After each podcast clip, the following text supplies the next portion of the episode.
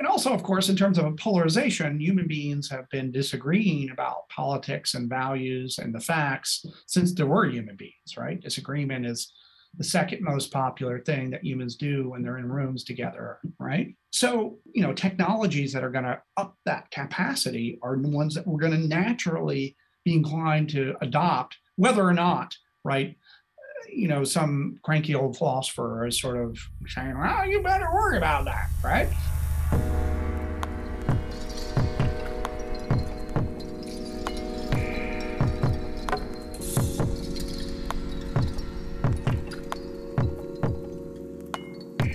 Hello, everyone. My name is Stephen Parton, and you are listening to the Feedback Loop on Singularity Radio, where we keep you up to date on the latest technological trends and how they're impacting the transformation of consciousness and culture.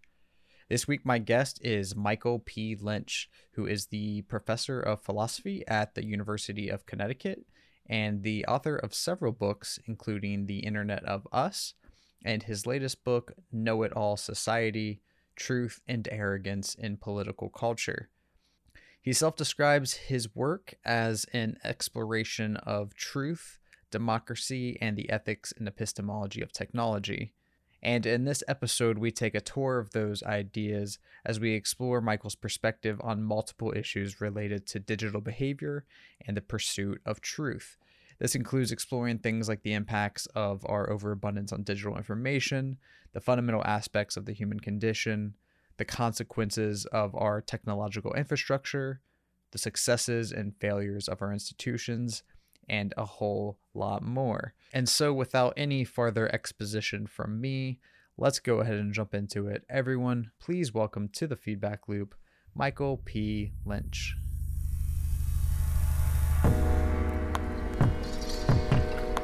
To start, could you just kind of touch on what motivated you to focus on these subjects, uh, to dedicate yourself to them? And perhaps you could also unpack a little bit about what it means to take a epistemological approach to, to, te- to technology.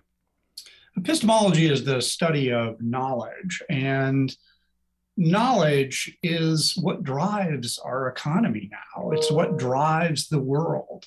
And in some sense, it always has. In order to navigate around the world, we humans need to know uh, what's in the environment. We also need to know what other people are good at. We need to be able to uh, know where the things are that we want. Knowledge is a key to human existence. And right now, of course, we have ways of knowing about the world that were not dreamt of in previous generations. And of course, there are also ways to inhibit our knowledge that were not dreamt of in previous generations. And we all know that as well, that we live, as the conceit has it, right, Stephen, that we live in a time of two viruses the virus that caused the pandemic and the virus of disinformation. Mm-hmm. And even as we speak, we see the effects of disinformation writ large on the battlefields in Europe, which is sad. But fact um, that we we we can point to to illustrate the, that problem. So my concerns as a philosopher who thinks about questions like truth and knowledge and other little issues like that um, has been in trying to figure out how our technological developments have impacted how we know about things and what our conception of knowledge actually is. So epistemology is the study of knowledge.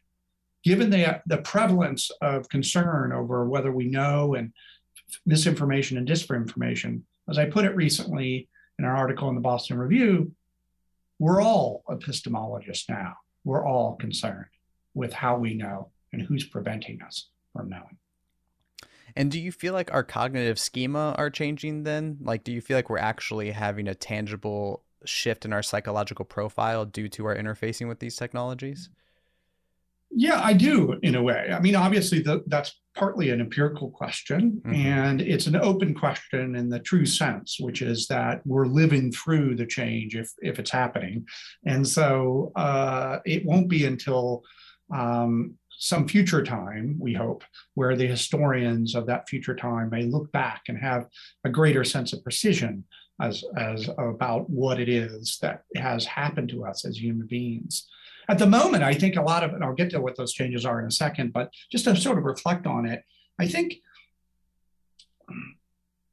at the moment, these changes and how we think about knowledge and what sort of knowledge we, uh, we respect and what sort of knowledge we use in our social lives, these changes are so close to us, Stephen, that sometimes we look right through them.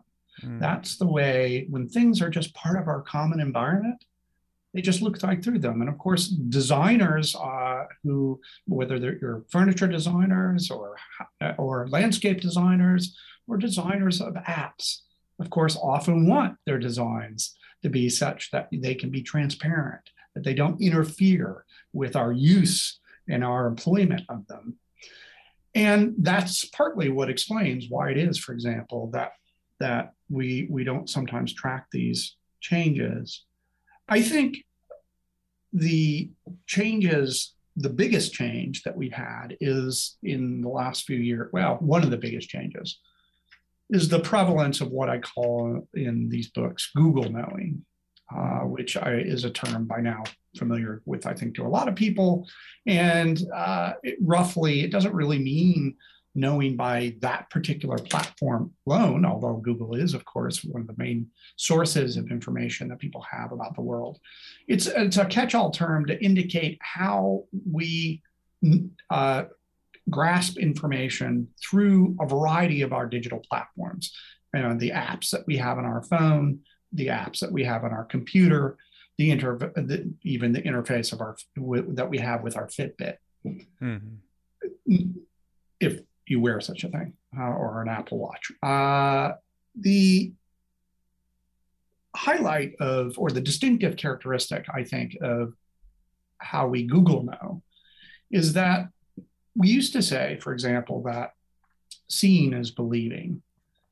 Now, Googling is, in a certain sense, believing.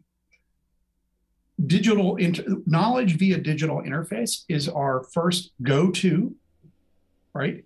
Uh, sorts of information for all of us, I think, for almost all of us, yeah. about almost any topic. Not any topic, but almost any topic that whether you want to, you know, know how an example I used, know how to uh, fix your outboard engine, uh, or you want to have a tutorial on how to safely use a chainsaw until I will live out in the middle of uh, rural Connecticut. Um, uh, or you want to, uh, you know, find out what Aristotle said in the metaphysics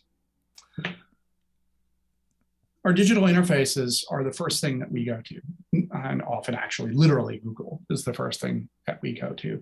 So that's the first thing. It's it has a certain priority of use mm-hmm. that other technologies never really have had. Uh, sure, books have always been a technology that we go to and still go to, or should go to, for significant aspects of knowledge and information.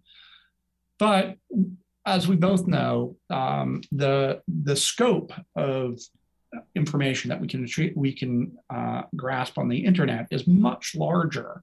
It includes those sort of practical things that I mentioned a moment ago. And so, I mean, just think about all those unboxing videos out there mm-hmm. and what sort of mm-hmm. information people take away from those. Um, not the sort of thing that any publisher would have actually ever put in, but perhaps useful to to, to many people.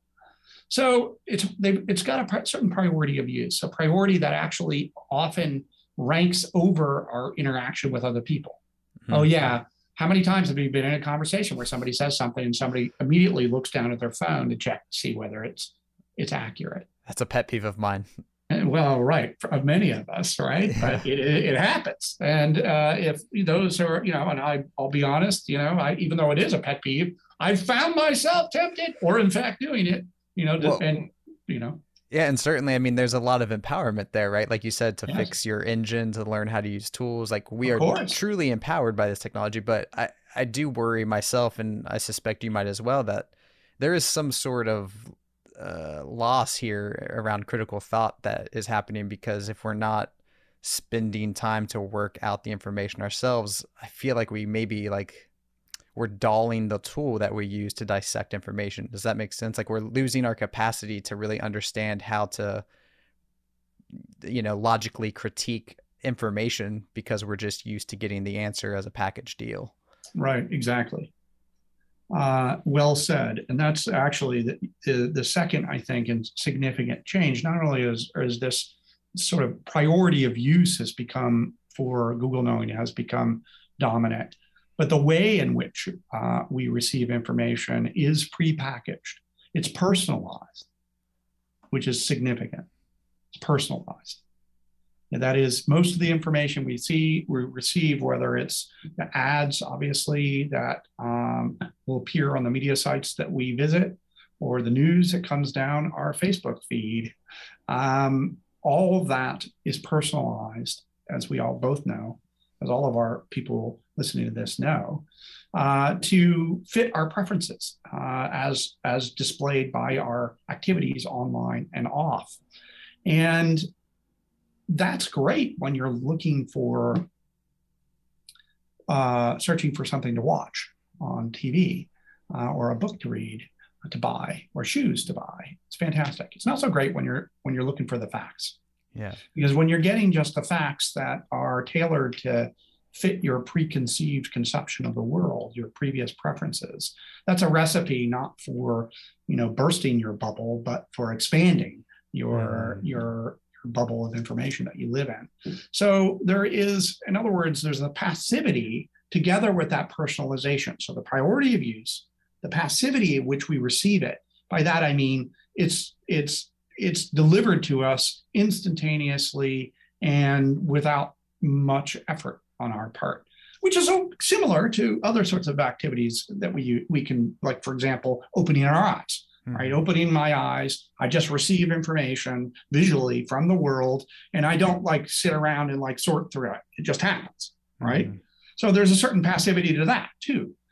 But the but again, think about these things running in conjunction. We've got this priority of use, this sort of receptivity and passivity, and then uh, the personalization. So each of one of those things are not bad in and of themselves, and they're not necessarily bad put together. But all three of those factors, when you take them, lead to the things that you're very worried about, lead to the possibility that what we're doing is you depending on a, a certain way of interfacing with the world that is personalized, passive, and um, and swamps our other uses. And that could possibly take away from our ability uh, to use other methods of interacting with the world, other methods might that might be more creative, uh, engage more effort on our behalf, and might require us in a more direct way to interact with others and their viewpoints. Do you think this has to do a lot with the overabundance of information that we have now? Um, specifically, I think of how our senses work. You know, more uh, in a way of filtering out data than actually bringing in data. And I'm wondering if maybe we're almost becoming hyper vigilant to the point of like overcorrecting uh, to the point of dismissiveness, where now we are willing to write off so many things as fake news or not worth our attention, or we only need the surface level because if I open up the floodgates even a little bit, I'm going to just be overwhelmed by so much information online that it's just impossible for me to process it. That is a, you know, that is that's Stephen. That's a that's a very there's this. I thought you were going in one direction, and you ended it with a very subtle point. Um, and your the subtle point that I take away from what you said is that actually our our information is personalized so we don't actually look at that much information. We just look at the stuff that's immediately given to us by our our personalized platforms which is in fact mostly useful to us. But the reason we do that, you're saying, is in part the possibility that behind all of that, we are aware that there is this massive, as we used to call it, flood of information that's just sort of barely being held back by the thin wall of our personalized platforms. That's an interesting point. I'm not sure, I think that's to some extent certainly right. But let me just reframe it slightly. I think that certainly there was a period 10 certainly 15 years ago where there was a number of books you may remember coming out in fact i, I mentioned the flood uh, there's a, and a lot of metaphors like that being used. The flood of information, we're overwhelmed. People were like, there's too much to deal with on the internet. We can't, just like that was the problem. Mm. The personalization solved that problem in a sense, right? What you've just pointed out is that maybe it didn't. It just kept it at bay, right? It was mm. sort of like put up this wall that, that information's all out there, right? And building and building and pressure.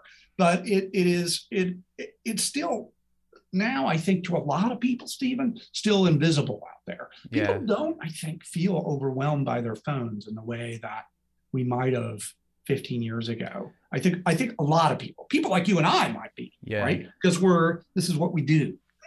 right? Yeah. So we're we're very much aware. Like if you open that door, stuff's gonna come out, right? Uh, and I don't have time for that stuff. But uh, other people, I think most people right now are very comfy with their phones.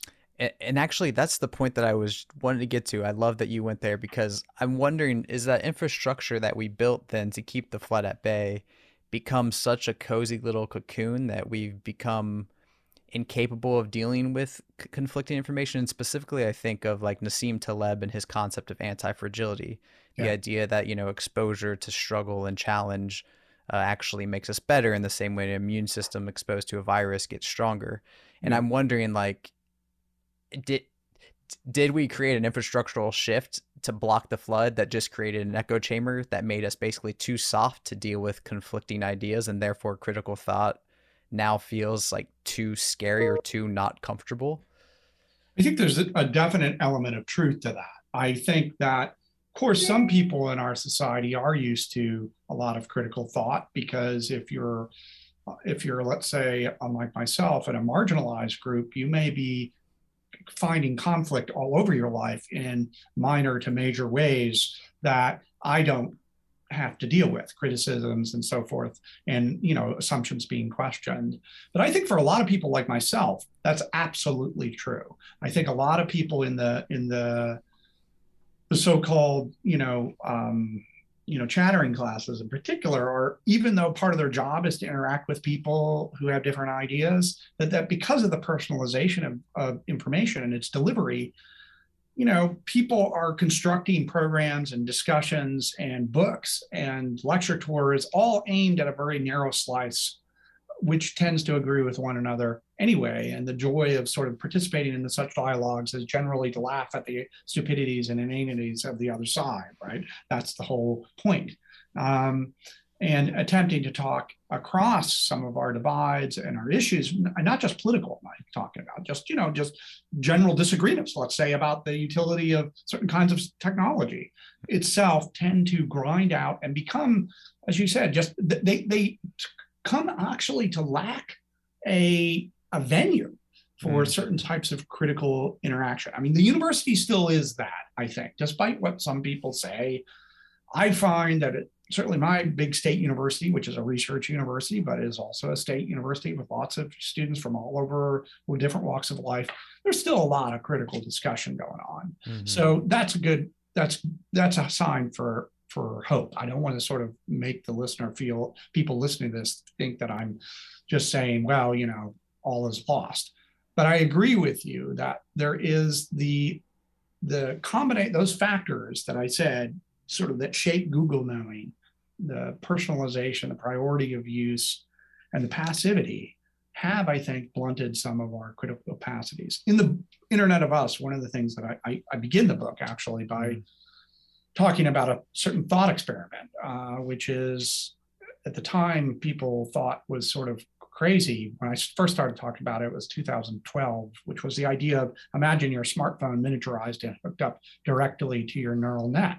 Well, now, of course, we all know that companies like Elon Musk's uh, uh, outfits, one of his outfits is is we're actively researching this, and of course, Google and Alphabet, Alphabet rather, and and other companies have put good deal of funds into this, lots of engineering problems that are, that's going to keep this science fictiony for a while. But imagine, for example, that we had an entire society that had these neuro implants that could could upload and download to the internet at the speed of thought. That's sort of the logical limit of where we're going now.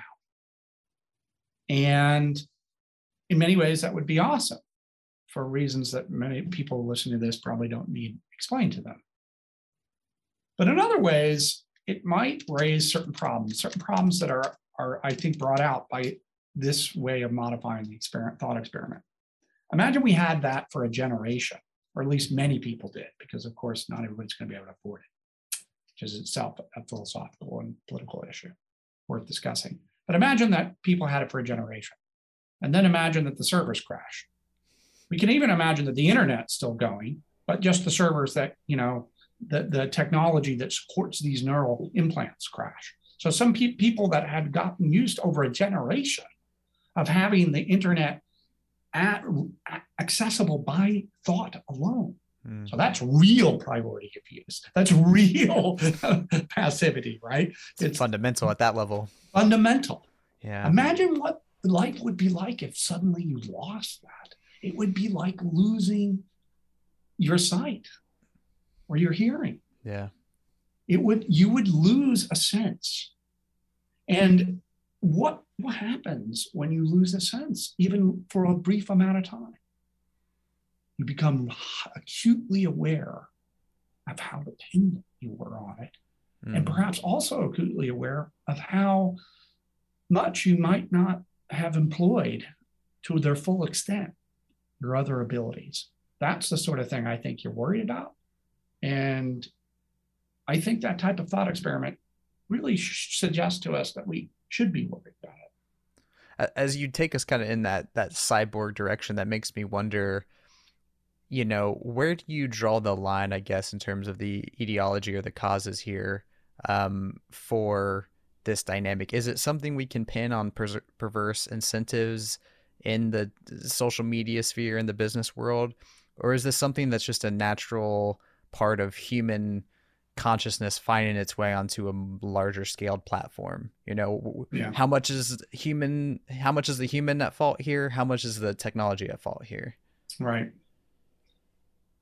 So uh you know being a philosopher i'm probably going to resist trying to directly quantify uh, that into a pie chart um, because uh, you know i think that it's difficult to assess such questions without really thinking hard about uh, particularly the human aspect, our mm-hmm. nature of our psychology. But I definitely appreciate the question, and here's my best guess. I think that, as you said, there are a large part of the issues that we presently face, both in terms of political polarization, which is a lot of what total society is about, and uh, our dependency, perhaps hyper dependency on certain ways of knowing, which is what the internet of us is about, as you rightly said, there is aspects of the human condition that, you know, maybe predict is too strong of a word, but certainly suggest that these sorts of problems are endemic mm-hmm. to human um, to, to to human culture. So, for example, you know, humans, as I started right at the outset by saying, look, human beings have to know in order to survive.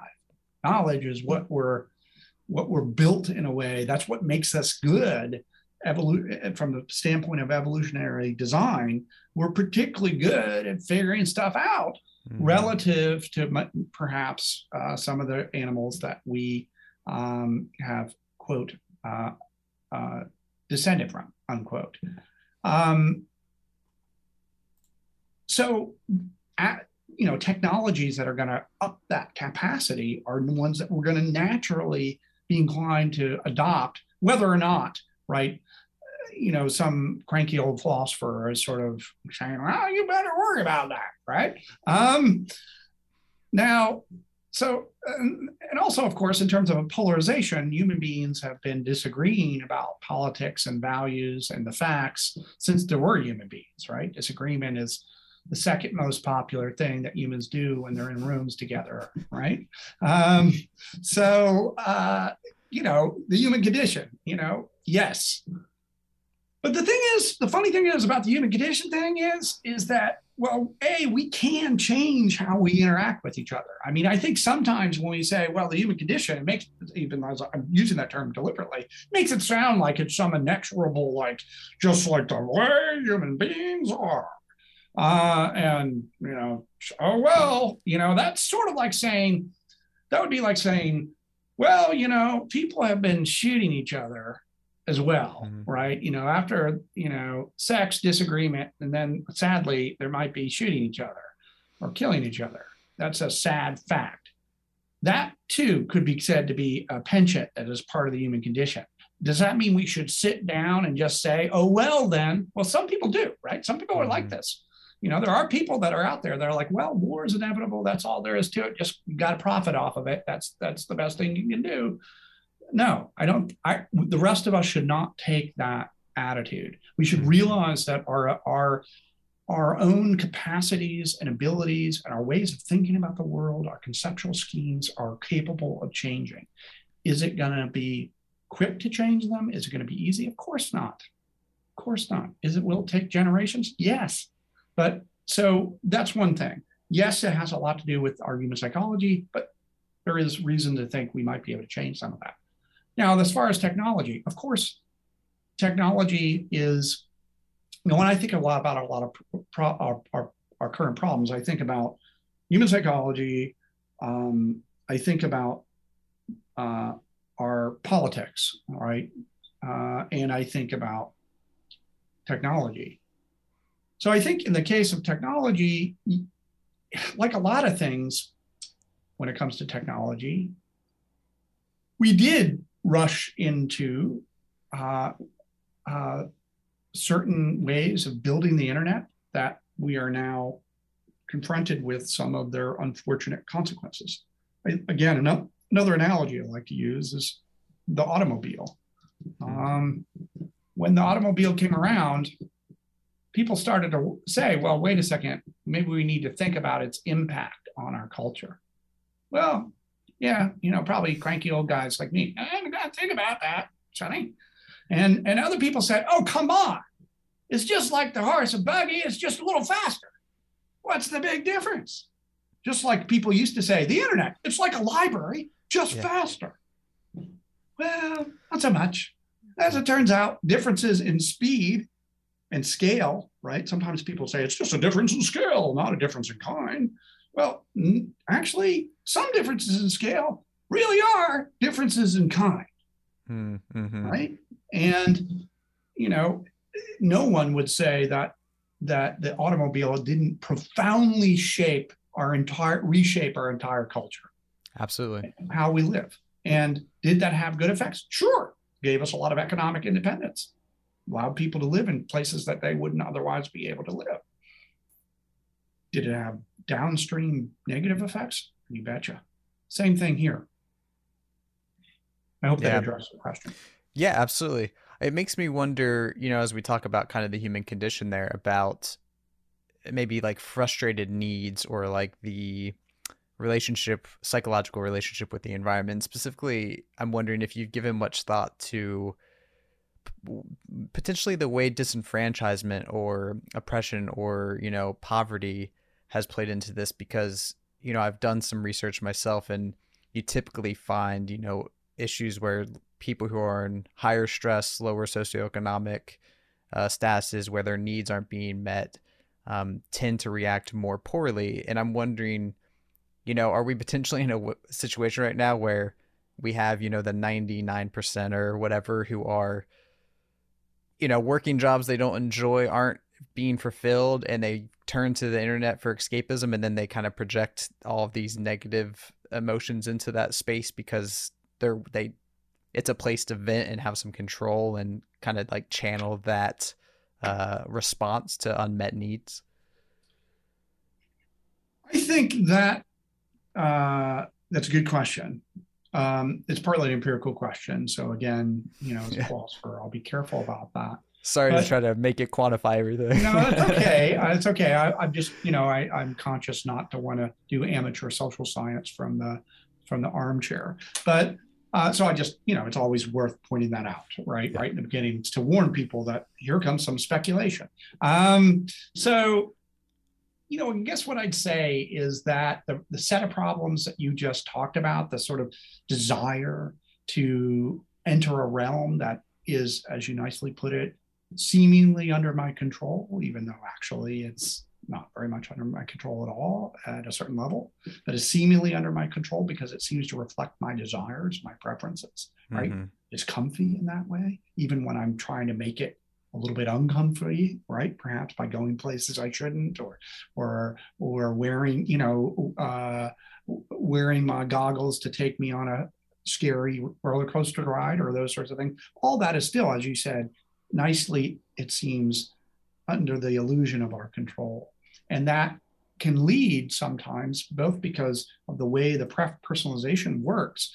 It reflects our desires back at us so that and and then I think leads to projection, right? When mm. things our desires are reflected back at us, it's easy for us to, ref, to project those desires again onto the platform because it's because of the the fact that that's what the platform wants us to do. Mm. And so to, to engage in this sort of feedback loop where we're projecting, it pushes it back on us. We project again, it pushes it back on us. All that uh, is right. I guess I would say, however, that I think that's a, a, an affliction that that everyone has. Uh, I think that's that's unfortunately, as I was just trying to sketch, part of the very structure of how we've set up the internet economy and the platforms that run uh, on its backbone. Mm. So I think it's you know what you were bringing in is the fact that the material conditions that we live in, that is how wealthy we are, what you know material possibilities we have, uh, could could help determine the sorts of th- the ways that we might interact with our technology. That's got to be the case, obviously. Um, yeah. I mean, I mean, right? I mean, if you're if you're of a certain wealth category, you can actually afford to run your business without actually interacting with the internet at all, or send your kids to a school that doesn't have any um, uh, uh, internet mm-hmm. accessibility. As you probably know, people uh, uh, do nowadays. If you have enough money, you'll actually opt to not have those tablets uh, that your company is actually putting in other country, uh, in other people's schools, in your kid's school. You can afford to do that. So you're right. Of course, the material conditions of one's existence will inter- directly inter- uh, uh affect your how you engage with technology. But I think that sort of that that no one who does engage with the technology is above the the no matter how much we use DuckDuckGo or yeah. we we try to avoid some of these issues, the platforms and the technology themselves find ways to get us in that loop. And so I think that's that's a really complicated question that you just raised, but uh, a super important one. Do you see it maybe more on a psychological level in terms of something like uh, self-esteem or some kind of insecurity that's becoming narcissism and specifically i think of you know when i think of no, a know-it-all i think of an arrogant person or somebody who has some sort of uh, grandiose narcissism uh, or vulnerable narcissism for that matter and it makes me think immediately of like un- that unmet psychological need and i'm wondering if maybe that's I see what you're saying. Is, yeah. the technology exacerbating that, or are we just carrying that into that domain and then it's being exacerbated? Uh, both.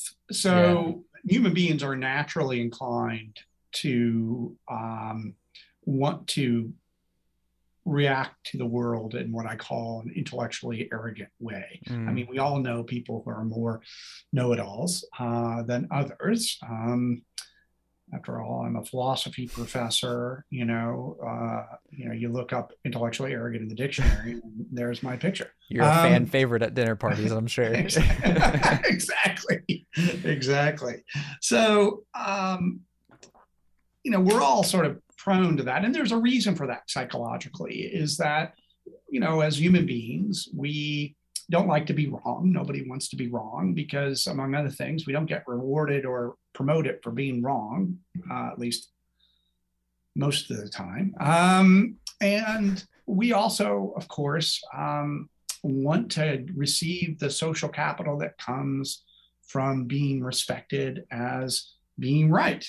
Uh, so we get, you know, we get disincentivized to stick our neck out and be wrong, right? And and incentivized to act like the person who is confident and knows what they're talking about, even if you don't, because uh, the rewards for that are quite quite good, and that that can cause us a little friction in us. Those two sort of psychological needs I just described can cause friction and can all, often lead to a reaction where we just sort of we act right in ways that suggest that we know when sometimes in fact we don't.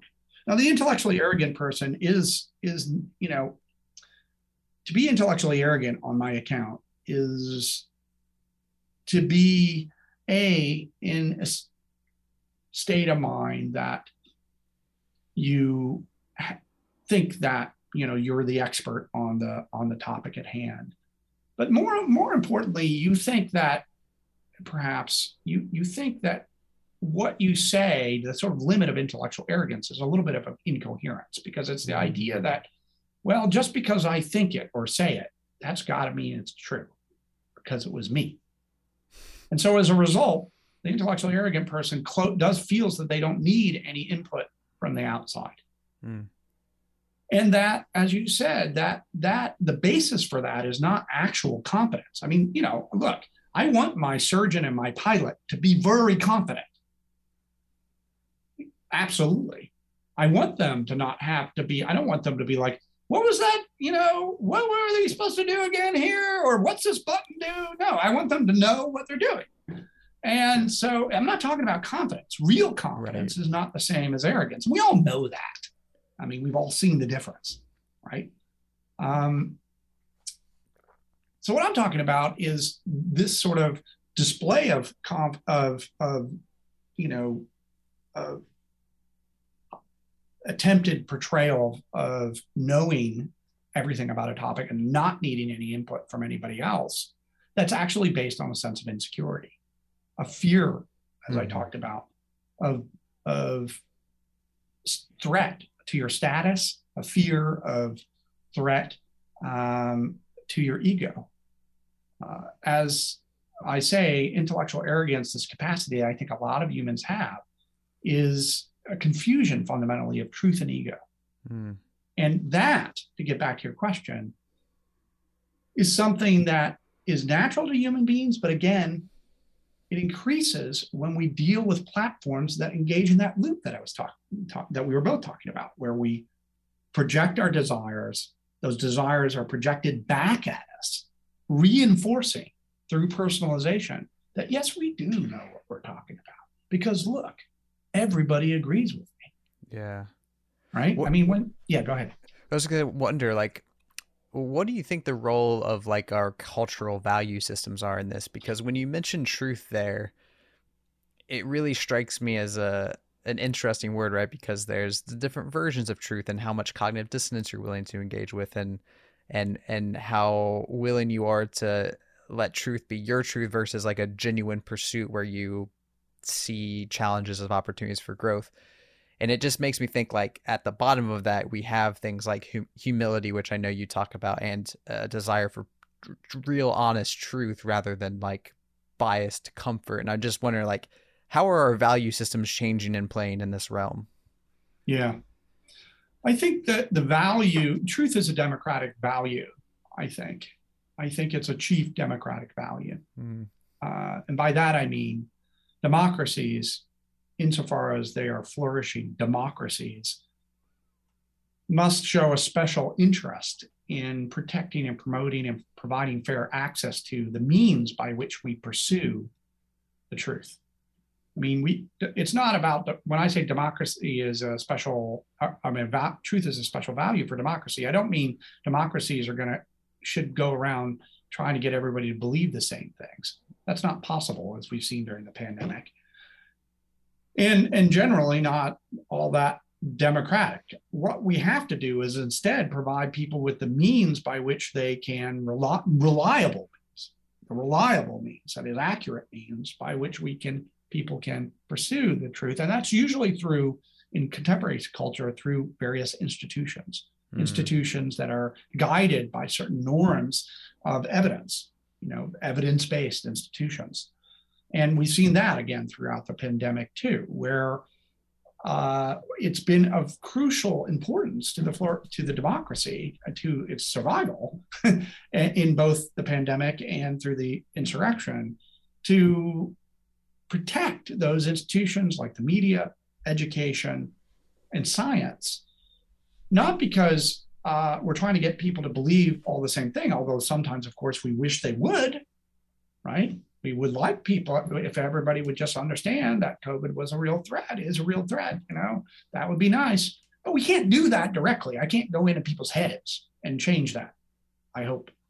But what I what we can do is try to pr- protect the effectiveness of these institutions, which are in part designed in a democracy to help people achieve uh, true beliefs on uh, on their own why am I talking about this democracy relationship between democracy and truth? Because of what you said. You know, what are our value systems and how are those impacting um, how we navigate the sets of issues that you and I are talking about now? One of the things that I think is really under threat right now is that democratic value of truth. Mm.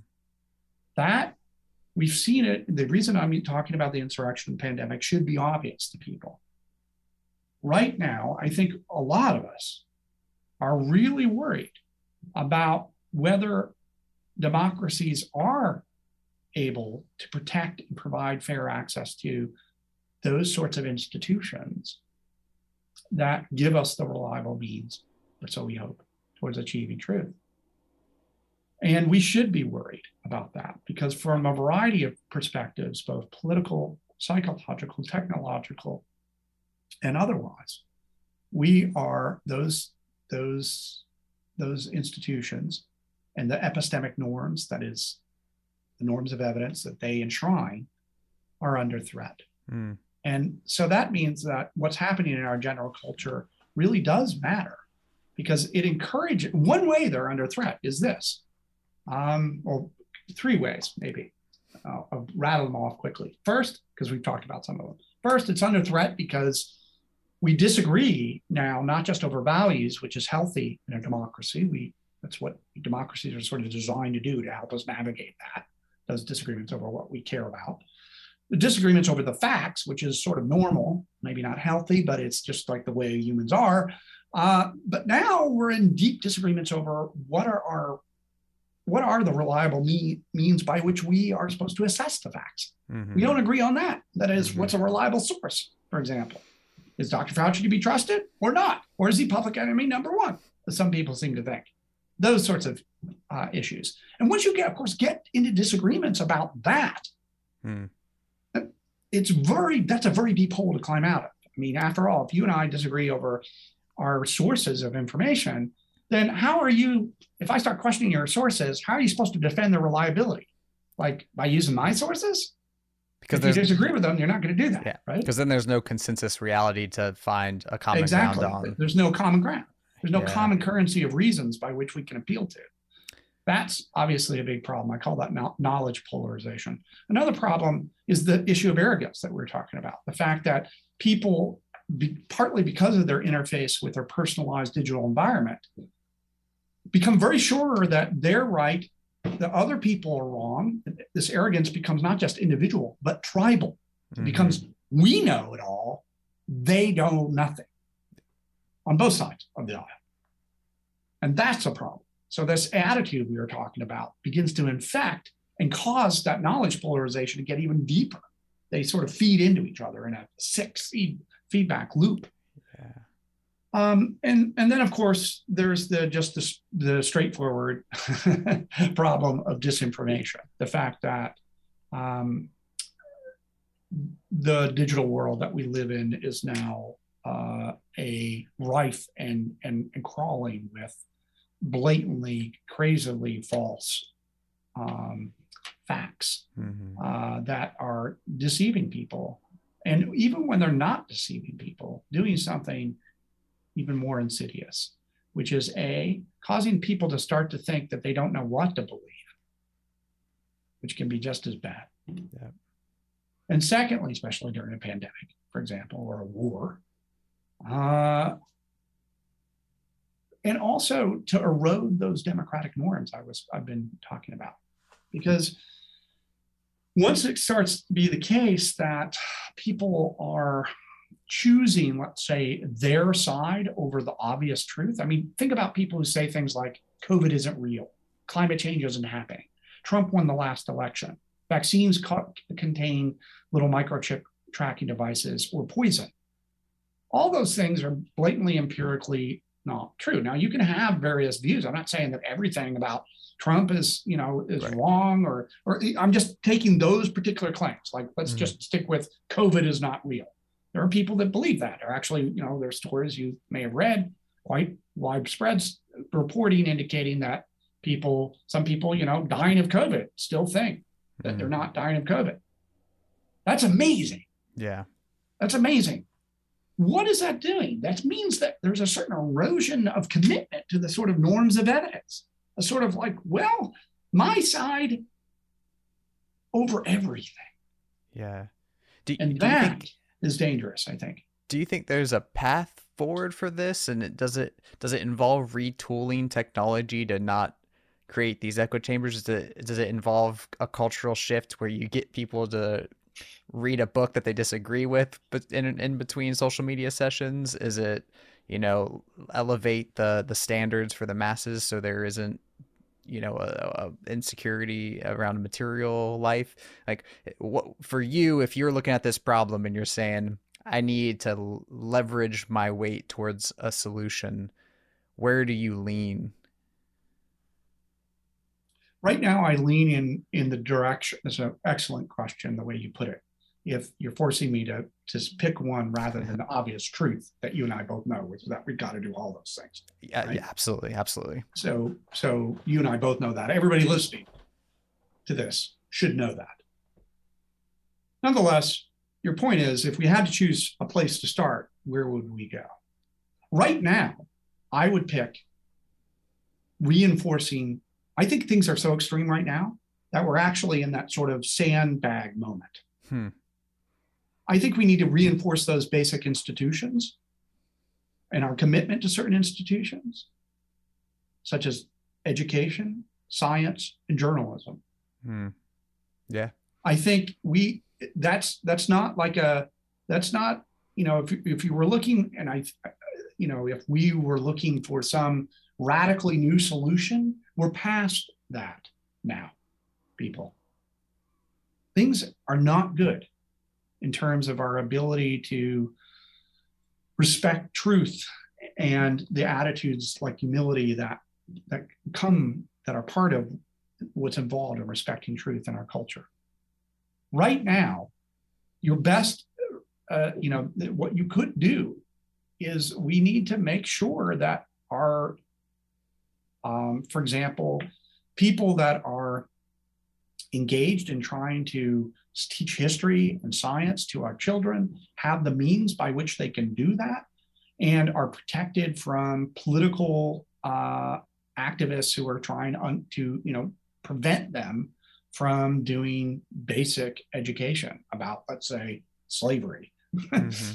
Which is actually happening in this country, right? We're mm-hmm. in a mm-hmm. state now where we used to be, seriously, we are at a space right now in the United States where you know it used to be like you could say things like slavery you know happened and it was bad. Now i'm exaggerating but only slightly. Yeah yeah. The, the, the, debates over critical race theory around this country in school boards around the country are really at the point where like maybe some people seem to think we shouldn't really be saying that. Yeah. Now that's that's you know so what i'm saying is if you if people have been waiting for the red alarm bell to go off, it's it's been clanging for a while. Mm-hmm. Science is, and and we've got to figure out, you know, good, something that people can invest in is trying to figure out how to encourage in our basic scientific practices uh, the ability to communicate science in a way that does not cause people to think it's the scientists that are being arrogant, because sometimes they are. Mm-hmm and how to at the same time allow people to feel like they understand how evidence changes that evidence isn't something. So for example the notion of evidence. The notion of evidence isn't talked about enough. People say people treat i've been talking about truth and maybe that feeds into the problem because that's like it's either true or it's not right? Evidence isn't like that. Evidence is the means by which we achieve the truth. And mm-hmm. evidence is scalar it comes in different forms sometimes it can be only uh, appreciated from one perspective so for example referees on a basketball court will have different evidence about who, whether the person stepped uh, out of bounds or where the ball went because they're standing on literally different sides of the court so they can, unless the other person's standing over there, that's why we have the television cameras, right? To try to give us the bird's eye view. The point is, is that we need to invest in trying to encourage appreciation of evidence in all these different forums. And that includes in, um, you know, in discussions like this. So that's, I think, what we need to do is protect our basic institutions. If you'd asked me this question a couple years ago, I would have said I would have led with technology. Hmm. I wrote a book about it. I've certainly done my fair of speaking to uh, conferences and uh, all the big name ones on in in that address folks in Silicon Valley, and I've had the the opportunity and the fortune to be able to be in conversations about these things at the highest levels of government and so forth. And I am very concerned about technology and redesigning our platforms. I want that to happen. But I, right now, I think we need to look at some of the the the institutions that we used to take for granted. We used to think, well, at least we got them. Yeah, we got this problem with uh, social media. Yeah, but you know, at least we got these other things. Yeah. Not so much anymore. Now those other things are not givens anymore. They're not givens, and yeah. we better pay attention to that before. So that's a little bit like saying, go back to my analogy it's a little bit like we have the Neuralink, we have the we have the, the the chip in our brain that gives us instant access to the internet. And because of it, we've let all our other senses go. Yeah. That's a little bit like what I'm worried about now. And and and we've woken up to the fact that bad things are happening and we're not quite sure what to do. Yeah. On on that optimistic note, Michael. Uh, I want to respect your time here, so I want to give you a chance before we jump off to to maybe point people towards anything that you want to support, maybe some work you're doing, maybe some institutions that you think are doing a great job uh, fighting the battle that you're speaking to here. Um, anything you'd like to share at all? Well, I, I do want to add on one optimistic note that to return to something I said at the beginning. These, these to fix these sorts of problems, the sort of problems that we're facing in the world, uh, both with regard to truth and our material conditions, our political problems, the problems of war. These problems are require intervention at every level of our culture, but they're not insurmountable. If to give yourself courage, I always, or give myself courage, I think about the changes that we're still fighting for civil rights. We've been losing a lot of a, a lot of ground recently. But we've also made some real strides forward in that area. Strides that previous generations might have never thought possible. And that those strides forward, whether we're talking about gay marriage or universal suffrage or uh, the rights of African Americans, people of color, these sort of strides forward required interventions at every level. It requires a change in both institutions and in ourselves. So, as far as institutions that I'd love to promote, I'll leave with talking about some of the pro. I'll just say, uh, if you're interested in think, seeing how some of we've intervened on some of these projects, check out our Future of Truth uh, project here at the University of Connecticut Humanities Institute, which is a research institute with a global reach and uh, the project that we're doing called Seeing Truth, which is a project that we're uh, working with the American Museum of Natural History in New York City uh, to talk about how art and science and technology interface and sometimes interfere with each other in trying to navigate these questions about truth and knowledge and history. So check out Future of Truth and check out uh, our, our uh, earlier project which is still ongoing in many ways, humility and conviction in public life, which engages the sorts of issues directly that we've been talking about today. So thank you very much. Yeah, wonderful. We'll we'll keep all those in the show notes and make sure they're accessible to everybody. Michael, thank you so much for your time, man. Thank you. Take care.